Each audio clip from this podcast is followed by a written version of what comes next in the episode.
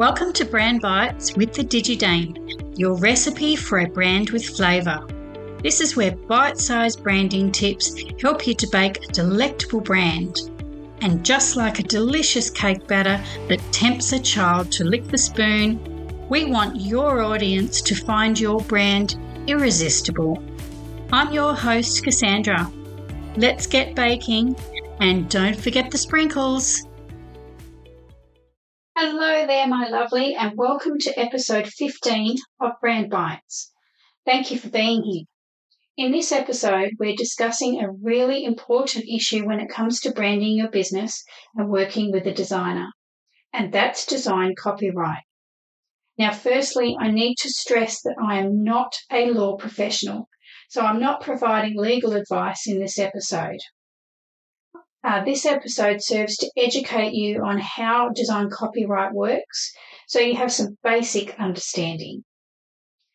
There is a common misconception that you, as a business owner, may make when you hire a designer to brand your business. You might assume that everything the designer creates within the boundaries of your project belongs to you. You could be forgiven for making this assumption. I mean, you're the one paying for it, so it all belongs to you, right? Wrong. So who actually owns the design, the client or the designer? Let's take a look at what you need to know about copyright in graphic design. Here in Australia, copyright law states that any original artwork or piece of design is automatically protected and assigns ownership of that work to the person who actually created the work. This means that ownership automatically belongs to the designer. So any change to that ownership or transfer of ownership is determined by the designer because they own the work. And a designer has the right to choose their own terms in regards to transfer of ownership. Now, I must quickly add that there is one exception to this law, which is a work for hire situation. This is where a designer is your full time employee. Any work they create belongs to you as their employer. However, a designer hired as an independent designer or freelancer, unless stated in their contract with you, is not a work for hire. So, back to how a designer can set their own terms. A designer will usually set out these terms in their contract or service agreement. I recommend some form of written agreement with your designer. They should be providing you with a contract or agreement to sign before your project commences. At the very least, they should give you a set of standard terms and conditions. This is the best way to ensure that both of you have a clear, concise, and documented record of your rights and responsibilities while working together. Contracts are designed to protect both parties.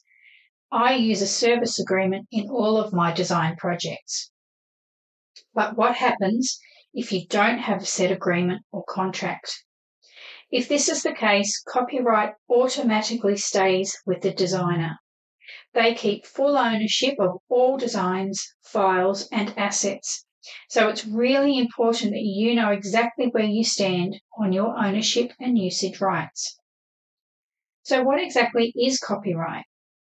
Well, it refers to multiple rights, which include the right to display work, the right to reproduce work, and the right to make adaptations known as derivative works.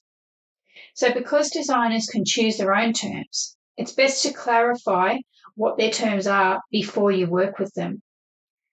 Typically, a designer will provide you with rights to the first two a license to display work and one to reproduce it, such as printing hard copies. This generally applies to end products only, not derivative works. It's also really common for a designer to specify that they have the right to display the work in their portfolio and other ways that they promote their services. It's less common for you to receive permission to alter designs. Native files also known as source files, are required to make any changes, and most designers don't provide these to you.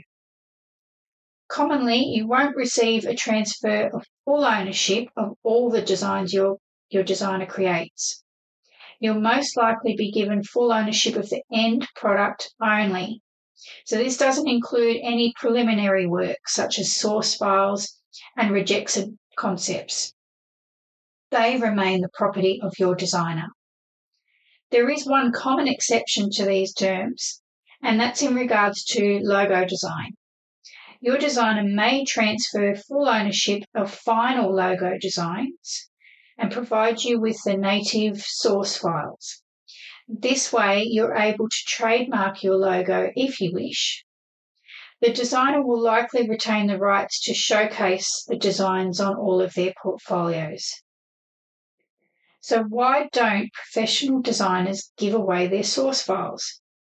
Because the client is paying for the final work, the end product, not the tools used to create that end product.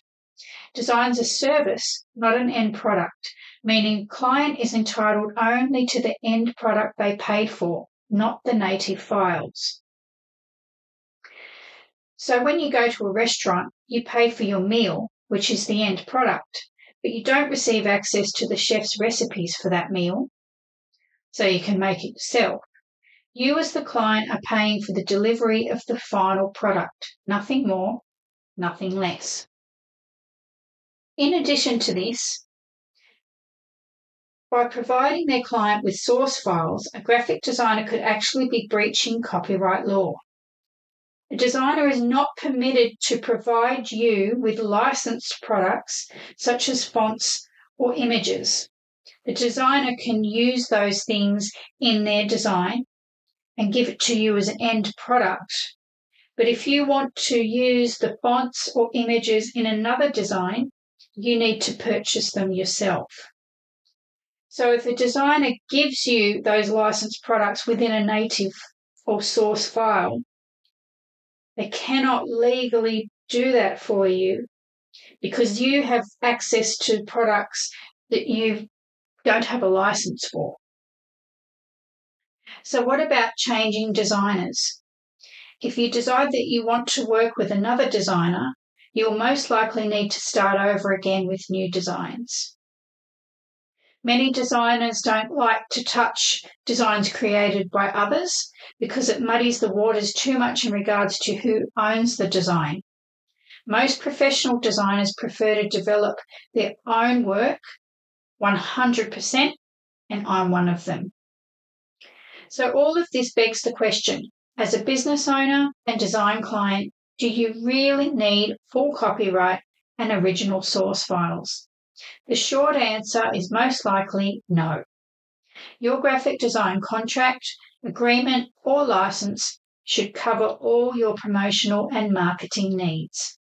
It's generally faster, more cost effective, and just plain easier to get the original designer to make any required changes to your designs. I am well aware that all of this information can be overwhelming, but even just a basic understanding will help you when you're hiring and working with a designer for your business branding. I hope this episode has helped you somewhat with that. Thanks for tuning in to Brand Bites and see you next time.